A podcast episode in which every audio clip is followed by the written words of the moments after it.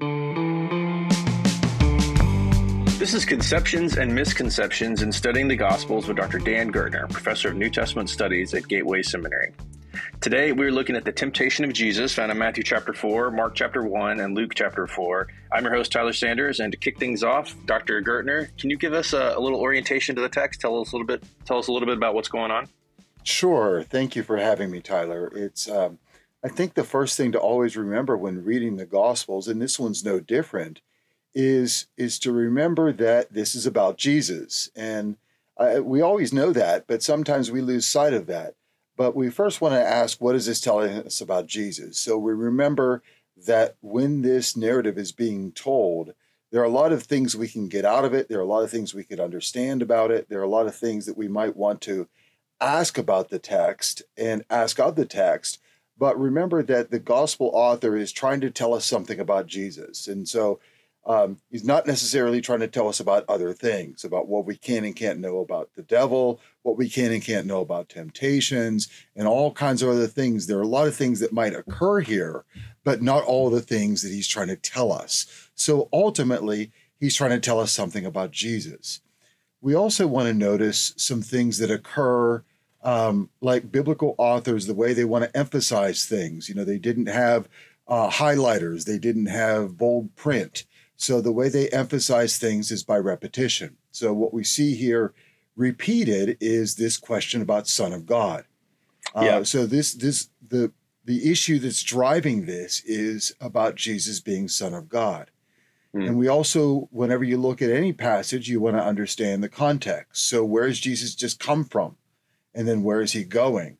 So where Jesus just come from is the baptism. And what has just happened there is he comes out of the waters of baptism and this voice from heaven and and we all know who the voice from heaven is right um and it's god saying this is my beloved son with whom i'm well pleased so god is saying that jesus is the son of god and now what happens immediately after that is jesus is in the wilderness and there's question about him being Son of God.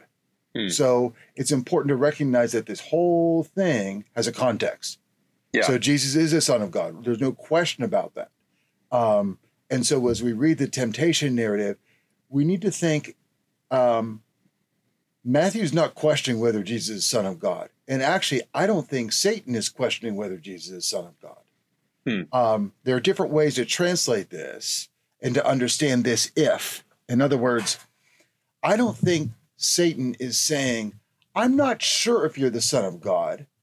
Could you please prove it and then and then we'll, we'll I'll make a I'll make an assessment. Right. I think he's saying a better way to understand this if is in the sense of sense. In other words, mm, I, because, if you're the son of yeah. God, prove it. Yeah. Show me. In other words, yeah. since you are the son of God, do this. And in other words, the, these temptations make no sense if it doesn't presume that Jesus is the Son of God. Yeah, sure. Yeah. So because you're the Son of God, do this. Because you're the Son of God, do that. So in terms of framing it in terms of the big picture, number one, we try to understand the context, or we understand that it's saying something about Jesus. So it's not primarily about me and how I face temptations. Mm-hmm. We try to understand what it's saying to ancient readers about Jesus. We're trying to understand where it occurs in the narrative. God has just said Jesus is the Son of God. Okay, that's a non negotiable. We got that. Um, we look for repetition where the author is emphasizing something. Okay, Satan is saying Son of God, Son of God. So this whole thing is about Jesus being Son of God. And yes. so that that gets us going out of the gate. Yeah. Now, uh, maybe maybe a good way to kind of take a next step would be uh, let's compare a little bit between uh, the the accounts in, in Matthew, Mark, and Luke. So uh, I think we're going to start maybe in Matthew. Uh, Mark's account is very short, uh, but Luke's is uh, Luke's is about the same length, but it is a little different. So what are some of the things that are the same? What are some of the things that are different? Sure. Um, well, first of all, when we want to make some comparisons between Matthew, Mark, and Luke, we recognize first of all we're going to need to recognize what we're doing. Um, it's sort of like if you were to um, compare go compare like a major sporting event, a major event in a hockey game or a baseball game or something like that, you can have eyewitnesses witness the same event, maybe maybe a major home run or a a, a, uh, a fantastic goal or a fantastic save or a shot in in tennis, and they can describe the same event and even have some different emphases, some different chronology. Uh, they might be sitting in a different place in the stands, and they can all be completely accurate. But yes. their accounts are going to be can be totally different. Yeah. They're not going to be verbatim identical. In fact, if they're verbatim identical, you're assuming somebody's copying from somebody. Right. So right. we're going to see that their their accounts are different, and actually their order is a little bit different. Right. Yeah. So when we look at when we look at Mark, for example, mm-hmm. Mark's gospel is noted for being kind of rapid fire. He likes to say and immediately, and immediately, and immediately. Mm-hmm. So there's a sense of urgency. Some of his accounts are a little longer, but if it's not one, a place where he wants to dwell, Jesus is often running to the next thing. Yeah. Um, so we see that twice, really, right here. Yeah. So immediately he drove him into the wilderness. He was in the wilderness 40 days, tempted by Satan. He was with he was with wild beasts. And then mm-hmm. next thing. So yeah. Whatever Mark wanted the reader his readers to get from this, it didn't take him much. Yeah. So he didn't need much space to do it. Mm-hmm. For Matthew and Luke, we see a couple things that are unique to them.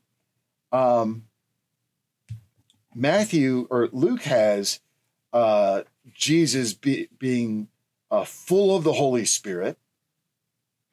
Mm-hmm. Um, and uh, he has the order of the temptations reversed. Yeah, I thought that was fascinating. Yeah. Because they both start with the bread, um, but then, you know, it seems like Matthew's account progresses kind of.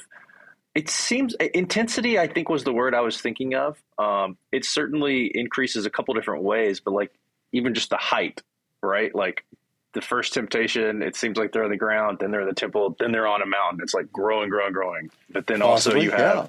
you know, this uh, the sense that of like it it seems small to turn uh, I mean, it would definitely be a miracle, but it seems smaller to, to, to turn stone into bread.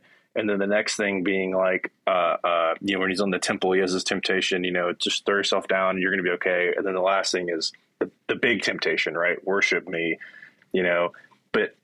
Luke flips the second and third one so that they end at the temple. That was the only thing I could kind of see that that seemed to be like a, a, an important distinction is maybe that that was that was what Luke was trying to do is show the final temptation being connected more towards the temple. What do you think the the difference there is? Well, we can sort of see. Um, well, one of them is chronological and one of them is topical. Hmm. And the gospel authors tell us which one is which. And it's actually Matthew that tells us which one. Really? It's a very little that. difference. Where does it say? Oh, I'm looking at Luke right now. Where does it say? What's the indication in there that, that it's, it's the word then? I see. Matthew so uses like verse the word five. then. Um, yeah. At the beginning of verse 5 Mm-hmm. At uh, the beginning of verse ten. Yeah. So then is a sequential word. Yeah. So that indicates sequence. So they're both inspired by the Holy Spirit. They're both mm-hmm. entirely historically accurate. It's just saying that for whatever purpose, and, and, Matthew could have rearranged it too, and it still would have been just as accurate. For whatever mm. purpose, Matthew chose to preserve the historical order, uh, the sequential order, and Luke, as we know from reading, remember Luke in his preface says that he wrote, writes for Theophilus, and he presents to him an orderly account of the things that have been that he has he has researched. So yeah, Luke's saying that when he says that in Luke 1 1 through 4, he's saying that, well, sometimes things are chronological, sometimes they're not, but there's always a reason. I always have a reason for how I'm putting these things. There's there's always a, a, a purpose for how I'm ordering things. So Sometimes we can know what that purpose is. Sometimes we can't. So why does Luke go from? He goes from um, being hungry hmm and in the wilderness, and then he goes to being in the. Um, it's strange. In Luke's account, it doesn't say he takes him up like Matthew. He says he takes him up to a high mountain. It just says he shows him the kingdoms. Yeah, he go, he takes he took him in Luke four verse five. The devil took him up. Yeah. Up where? It doesn't say. He just Yeah. takes him up and shows Yeah. him all the kingdoms of the world in a moment of time. Um, and and this is another interesting. Well, we can get to this later. Um, if you will worship me, all this will be yours. Um, and then he ends at the temple. Um, yeah, why does Luke end at the temple, Well, and I thought Matthew ends at the mountain? Matthew ends at the mountain, and and the other, and I, I guess I guess that was kind of that stuck out to me as like potentially he's ending at the temple. Maybe that's an important reason. But the other reason I guess could be that like Luke's order is, you know, the questions are basically, um, you know, if, if you're the son of God, or you know, since you're the son of God, and then you know the question of like, will you, you know, you worship me, and then it ends again on the son of God question, uh, where Matthew goes, son of God, son of God you know worship worship Satan basically as the Lord. So I guess that could also be potentially you know uh, something Luke is aiming for is like he wants to reemphasize the same question again of like whether whether Jesus is the Son of God. The, the answer, of course, being yes. You mean for Luke? I'm sorry, yeah, and Luke, yeah, Okay. It's interesting the way um, Luke ends his account in Hmm. chapter 4, verse 12 is very different from how Matthew's ends yes, about how about the closure. Hmm. Um, when in, in Luke 4:13 when the devil had ended every temptation he departed from him until an opportune time. So now nowhere else in Luke do we have Satan showing up. Hmm. Actually nowhere else in the gospels do we have Satan himself showing up. Hmm. Now what we do have what we do have is when Jesus is taunted at the cross, right, that is in Matthew 2. Matthew 27 40. You who would destroy the temple and rebuild it in three days, save yourself if you are the Son of God. hmm. The exact same phrase. that's true. Now, that's found in Matthew, yeah, uh, but it's exact same phrase as Satan uses in the temptation. Now, sometimes the Gospels, I think, in this te- in the temptation account, can kind of help us interpret each other, Mhm. and by that I mean what Luke is said. What Luke says here is that Satan's not completely done. Yeah. Um, and Matthew shows us sort of where that occurs. We see Hmm. that a couple places in Yeah. in Mark and in Matthew.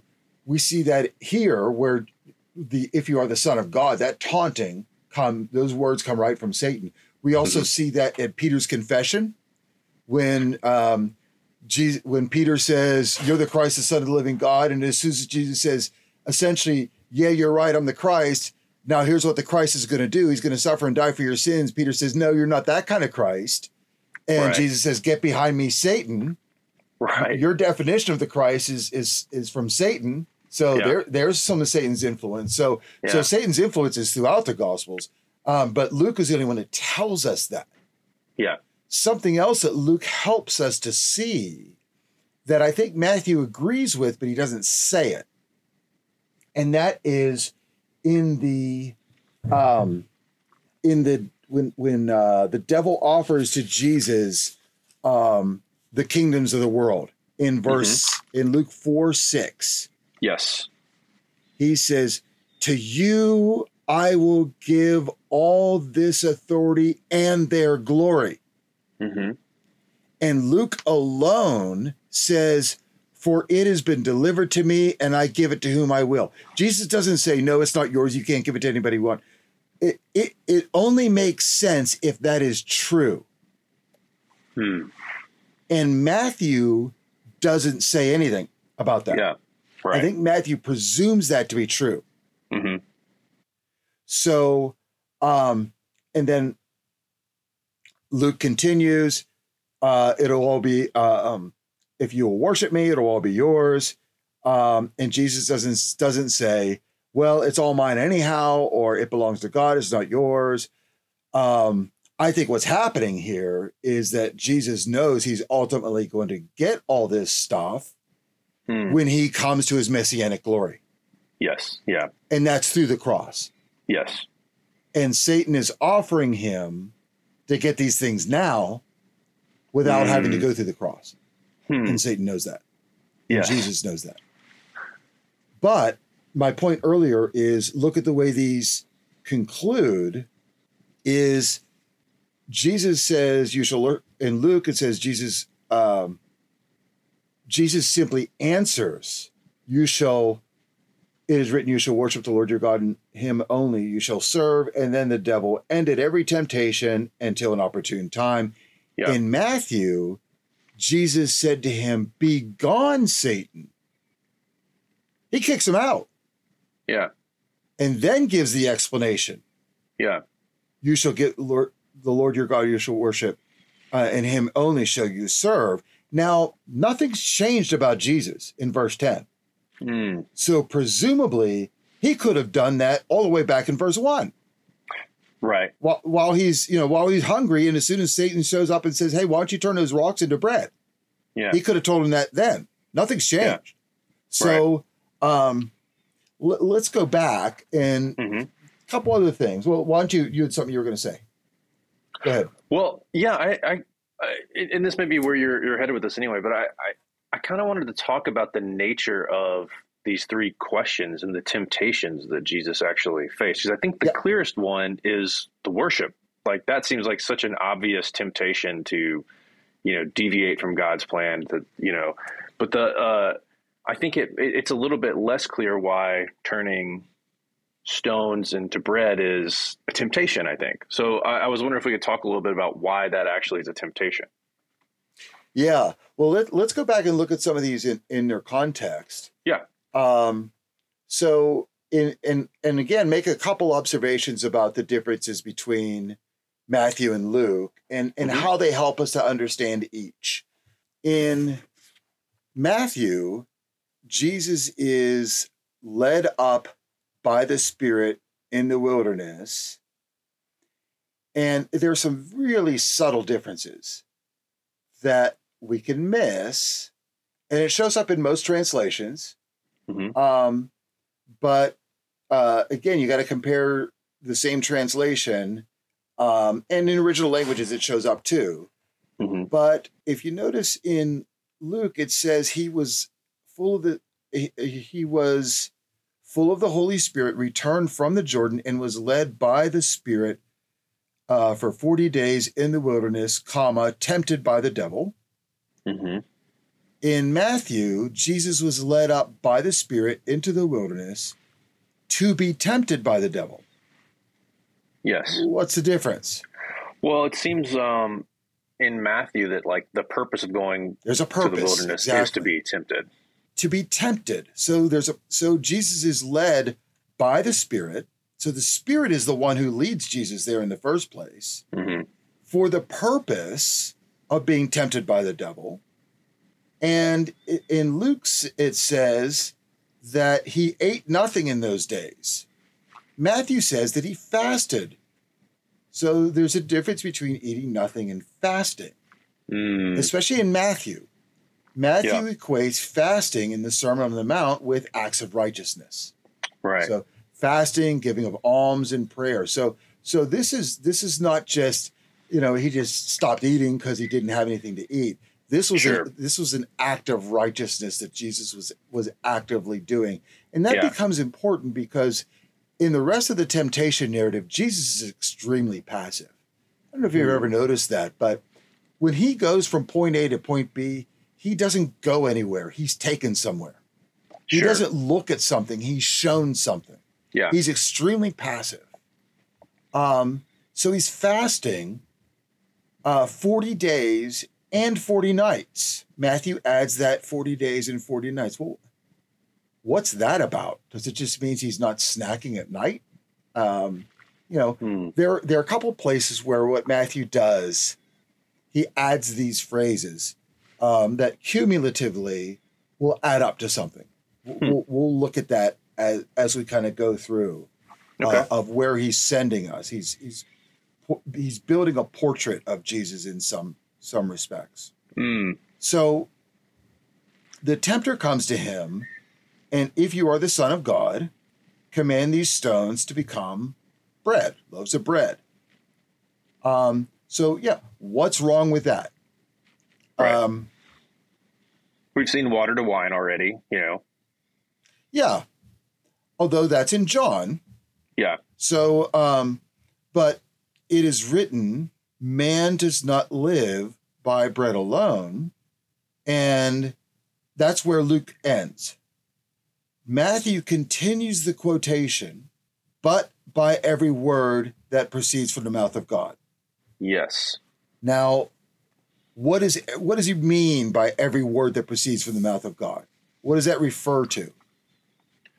I mean, I, was, I would assume that's referring to uh, basically the Old Testament, right? The Old Torah. Testament, sure, Scripture, divine Yeah. revelation, sure. Mhm. Um, and so what he's saying is, you, turning, you know, eating bread itself, of course, is not a sin. Uh, Yeah. Jesus never uses his miracles to provide for himself. Not that that Mm. necessarily would be a sin, but he never does that.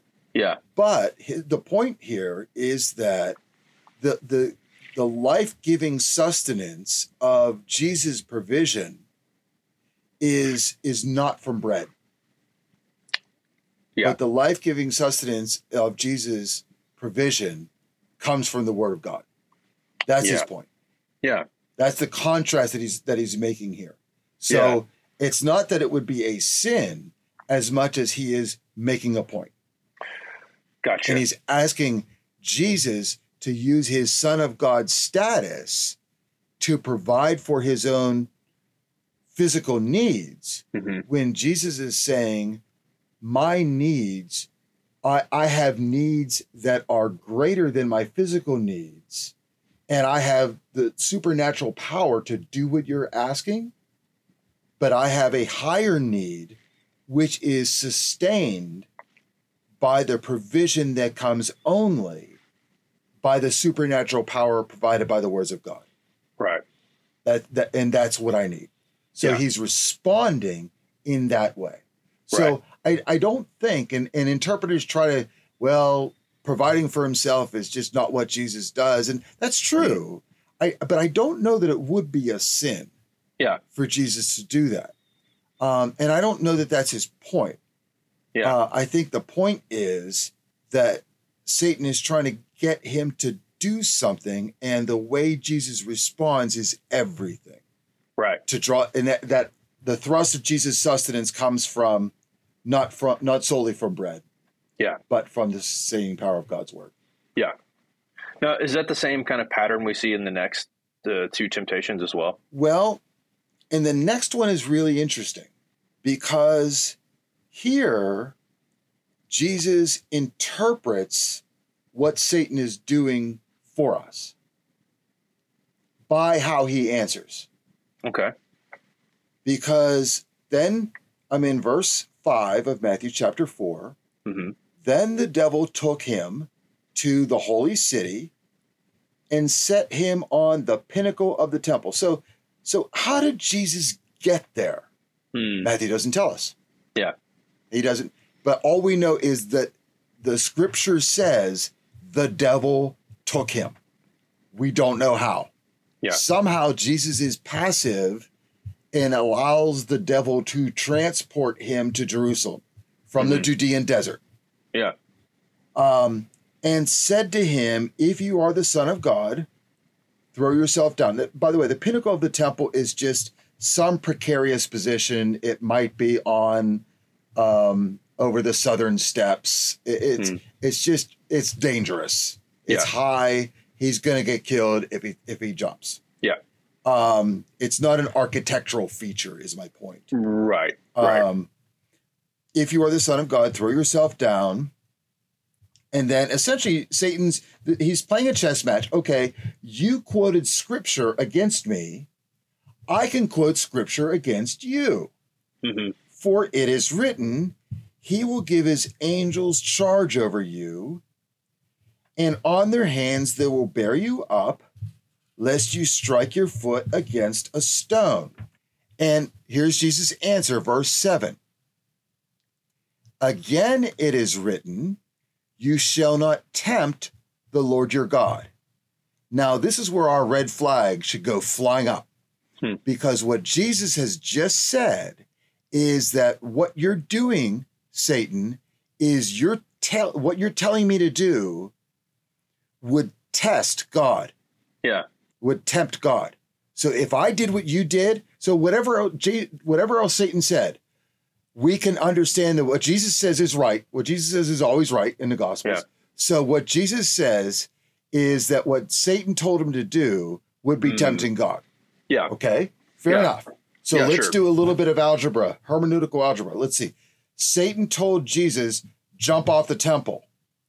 And his rationale was this psalm says you can do that. hmm Okay, well, let's see what this psalm says. So this is Psalm 91. Let's go back to Psalm 91 and see where it says, if you're the Son of God, you can jump off the temple, and that's a good thing, and God's going to protect you. Yeah. And why Jesus says that jumping off the temple is testing the Lord. Mm-hmm. Now, I'm going to read through the whole psalm. Okay. It's kind of long. It's it's 16 verses, and I, I'm reading from the ESV. Okay. So bear with me here. He who dwells in the shelter of the Most High will abide in the shadow of the Almighty. Now, th- this is a this is a psalm of worship. This means that the person who regularly dwells in the shelter of the Most High, that means the person who is regularly going to Jerusalem and regularly participating in corporate worship in the temple will uh, have the protective care of God. That's what Yeah. Psalm 91 1 means. Yeah. And then this is the psalmist's profession I will say to the Lord, my refuge and my fortress. God, you are my refuge and my fortress, my God in whom I trust. For he will deliver you from the snare of the fowler and from the deadly pestilence. He will cover you with his pinions, it's part of a wing. Under his Mhm. wings you will find refuge. His faithfulness is a shield and a buckler. You will not fear the terror of the night, nor the arrow that flies by day, nor the pestilence that stalks in darkness, nor the destruction that wastes at noonday. A thousand may fall at your side, ten thousand at your right hand, but it will not come near you. You will only look with your eyes and see the recompense of the wicked. Because you have made the Lord your dwelling place, the Most High, who is my refuge. No evil shall be allowed to befall you, no plague come near your tent. For he will command his angels concerning you to guard you in all your ways. On their hands they will bear you up, lest you strike your foot against a stone. You will tread on the lion and the adder, the young lion and the serpent. You will trample underfoot. Because he holds fast to me in love, I will deliver him. I will protect him because he knows my name. When he calls to me, I will answer him. I will be with him in trouble. I will rescue him and honor him. With long life, I will satisfy him and show him my salvation. So, so what does this psalm say about the angels rescuing this person? What, what does this person do that, that causes God to rescue him? Well, there are, you know, I mean, I, I'm reading the NASB, which you know has the word "abide" in it, in that first uh, that first verse. Which that's what it seems like to me. It's like this is a person who abides with God. You know, they have closeness with God, and therefore God is a refuge and protects them. Sure. It, it is a it is a regular and customary and habitual faithfulness to God. Yeah. And this is how God tends to respond to people who are in that covenantal relationship. hmm Now, what is Satan asking Jesus to do? do something dangerous, and I think Yeah. to test that, you know, Right. To, To, to instead of in the ordinary course, this, this psalm is addressing people in the ordinary course of covenant fidelity. Yeah. This is how God addresses this. What Satan is asking Jesus to do is to step out of the ordinary course of covenant fidelity Mhm. and force God's hand. right, Yeah. It is sort of like, I don't know, jumping uh, jumping in front of a car because you want the car to go somewhere else. You're you're obligating. It's like I I uh, once I played a friend in checkers and I didn't know he was a really good checkers player. I don't know if you ever played checkers, Hmm. but um, I I knew maybe uh, my skills in checkers advanced maybe to about second grade, and Hmm. then I stopped advancing. And he was like a competitive checkers player online, and he just it was so unnerving because he could make me do things I did not want to do. right, He would move his pieces and I had to do certain things. And, and that's exactly what Yeah. Satan's trying to get Jesus to do. Do this so that God does that. You're Yeah. obligating God. And Satan call and Jesus says that is putting the Lord your God to the test, and that is sin, and I will not do that. That's what Jesus means when he says, Satan, what you're telling me to do, you're yanking that scripture out of context and you're telling me to obligate God, and that is putting the Lord your God to the test. Fine, you quote scripture. Anybody can quote scripture. You're yanking it out of context to cause me to do that. Now, yeah, here's the really cool thing about that. Hmm. Remember how we said that the angels coming to to to help uh, Jesus from Psalm 91 is from is is for somebody who is abiding in God. It is a result that you can't manufacture. It is Yeah. something that God does in response to simple everyday covenant fidelity. Look at how this how Matthew 4 ends. Hmm. Matthew 4 11. Then the Yeah. devil left him, and behold, angels came and were ministering to him. yeah, So there is that, uh, not obligated, but there is that vindication, that validation that yes, he was that faithful abider of Psalm 91, but he was not that tester of the Lord that Yeah. Satan wanted him to be. yeah. Yeah, and it's it's interesting because I think if you read all of Psalm ninety one, that another good example, like you said, like the the the you know the the idea of stepping in front of a car to try to change its direction. It it would be sillier to use this other image, and that's probably why we don't see it here. But like it would be the idea of going and messing with a lion or a cobra, assuming uh, no, I'm protected because you know God said a, a lion can't hurt me or whatever. But that's not really you're kind of missing the point if that's your interpretation of this this passage that I can fight lions now. Yeah. Yeah. I thought about that too as I was reading it. I'm like, nobody would Yeah. really do that, would they? Right, No. right. Well, but yeah, that's a good illustration too. Yeah. So uh, that's two temptations. So let's look at the the third one in, in Matthew then, the kind of Sure. um, uh, next in the in the progression. Yeah. And you notice that um, in this one, Matthew uh, says the devil took him up to, remember in Luke, it says it just took him very, it took him up. Took him up, yeah, And here it's up to a very high mountain. So what we have, so I mentioned earlier that there were some some words that are unique to Matthew that cumulatively point us somewhere. Mhm.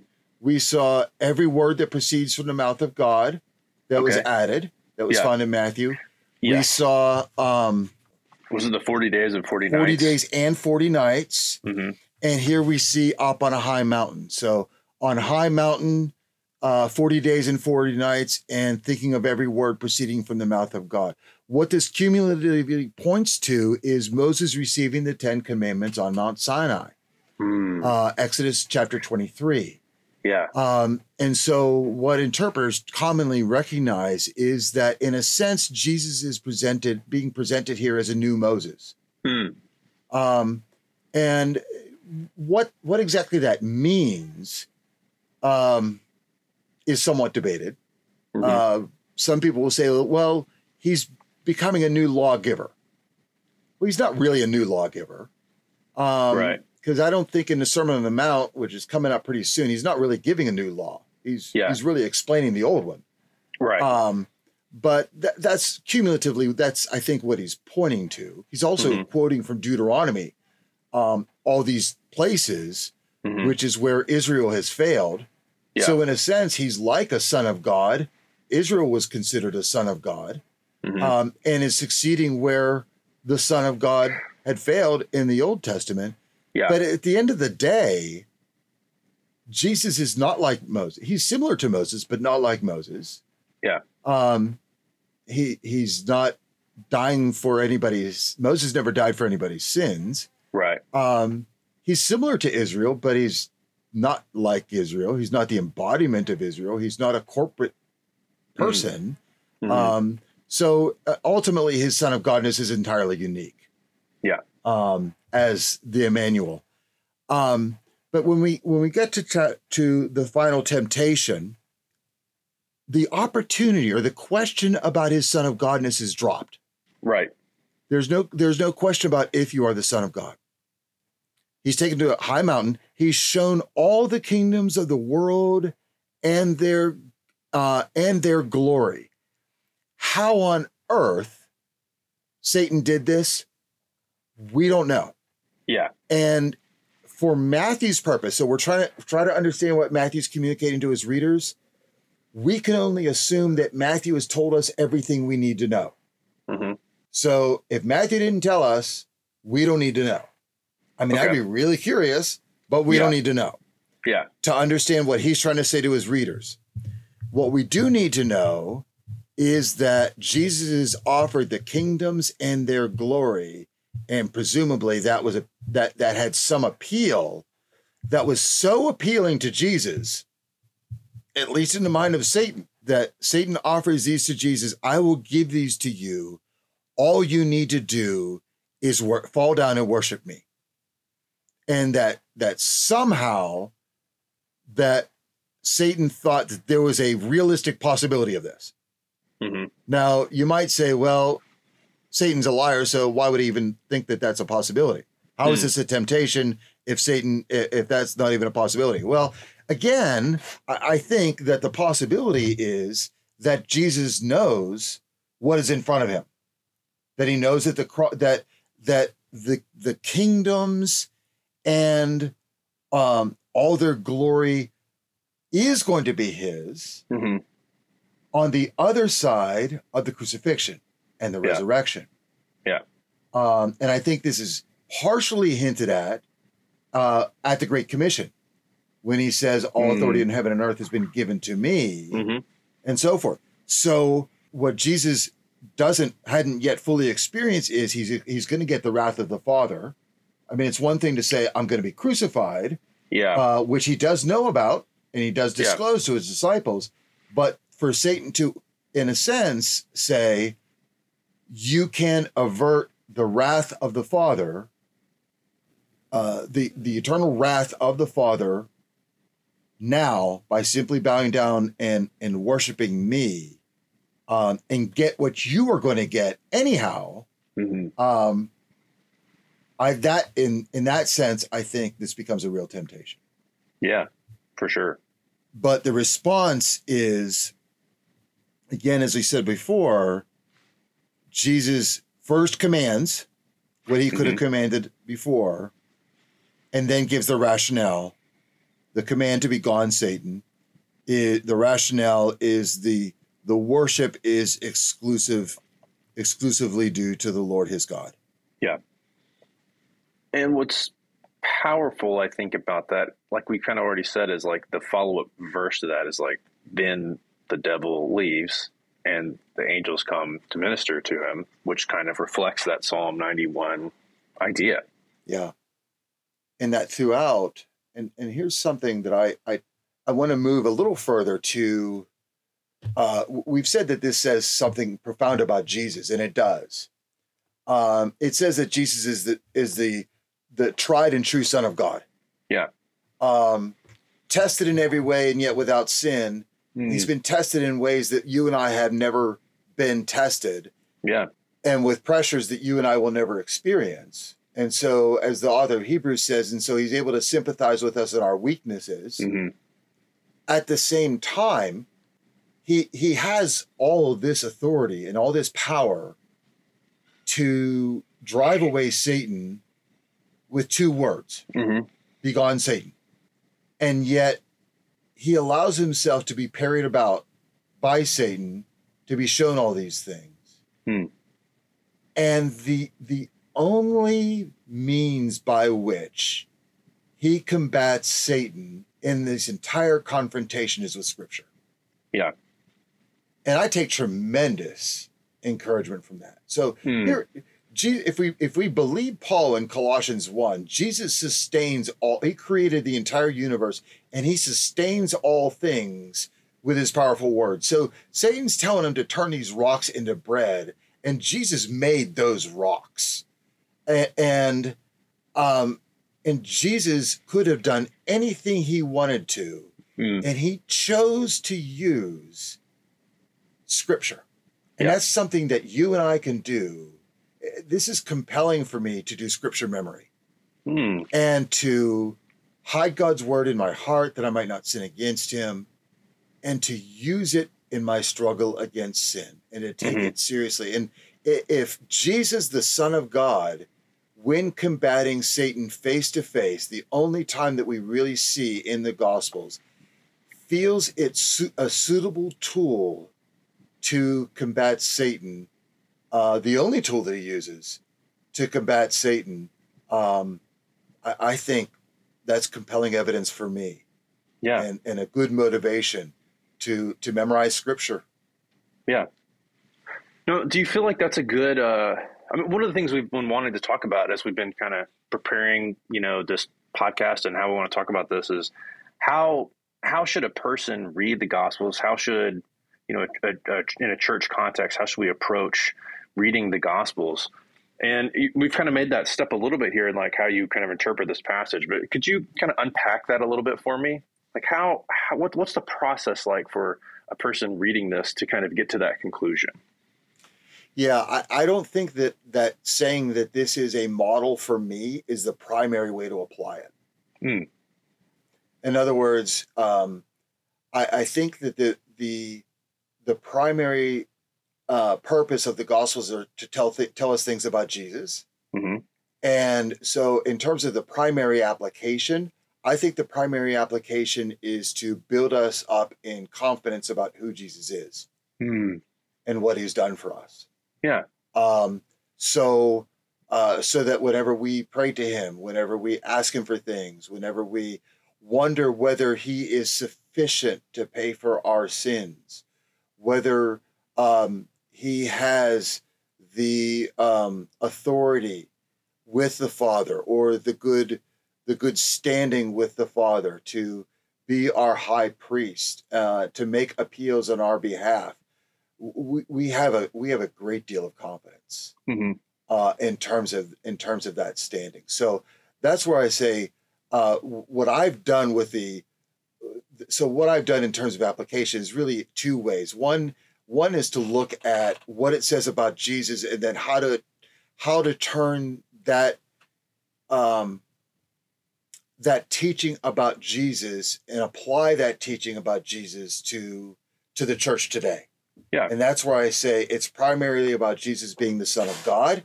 And then how do those truths about the Son of God apply in church context and in Yeah. the walk of faith? Yeah. Um, and then are there other aspects, secondary aspects that we can glean from this that might be picked up by an original reader that can also transfer to us today? So I, I think things like um, I, just good examples. Are there good examples that that can be illustrative? And Yeah. so I think is certainly a good example is internalizing scripture. Yeah. Um, but I don't. I also don't think that this is necessarily a blueprint. Um, Matt, I don't think Matthew's giving us a blueprint for how to combat Satan in spiritual warfare. I would look for clear scripture to articulate this kind of thing. So Yeah. we think of um, putting on the spiritual, the full armor Mm. of God, and those sorts of things. Yeah, yeah. So would you say it's fair then? And and and correct me if I'm if I'm maybe overstating this or something, but maybe part of uh, or maybe a good first step then for someone reading the Gospels is to change their orientation a little bit and don't approach the text saying what is what is for me in this text? What am i going to get out of this text? And maybe changing the question more like especially in the gospels like what is the text telling me about jesus? That's the first question. And then when you kind of answer that question you start picking out different things like that. Like you can kind of start seeing maybe more of um, what that may mean to me in terms of if this is true about jesus how does this affect my life Well, I think that maybe even we could even take it a step further. Hmm. And let's just say, for example, you you turn on a National Geographic um, biography and you find out somebody from the Middle Ages, and let's just say you never even heard from this this this guy, and he wrote this letter to uh, to his love interest, and and it's really moving, and you never heard of either one of them before, and the only thing you know about them is from this love letter and you're going to really pay attention to that. And you're going to think, oh, that's really interesting. He thought this and he thought that. And it tells you a lot about his personality, it tells you a lot about him. There's something to be said for reading the New Testament first, like you paid attention to that love letter. Hmm. Um, because, in a real sense, we're reading something that was written to somebody else from somebody else. Yeah. So when we read Galatians, we're reading somebody else's mail. Yeah. So that's what I'd say let's see what let's think first of all what Matthew's saying because we tend to think of Jesus so personally, which is good. Yeah. But we tend to th- we we gravitate towards you know if we're towards if if we're very relational, we tend to we tend to only see the relational aspects of Jesus.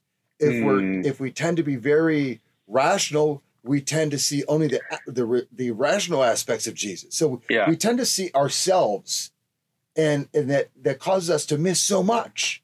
Yeah. So if we if we can just step back long enough to just ask ourselves, what is Matthew saying to his original readers about Mhm. Jesus? Let's just let's and I know that sounds kind of cold and calculating and historical, but I think that if we can do that for just a few minutes in our first step, we can distance ourselves from the text just uh just for a few minutes long enough to read it a little bit more clearly Hmm. uh, to understand what the author says and then sort of re-engage it in a way that'll help us to see it more clearly Yeah.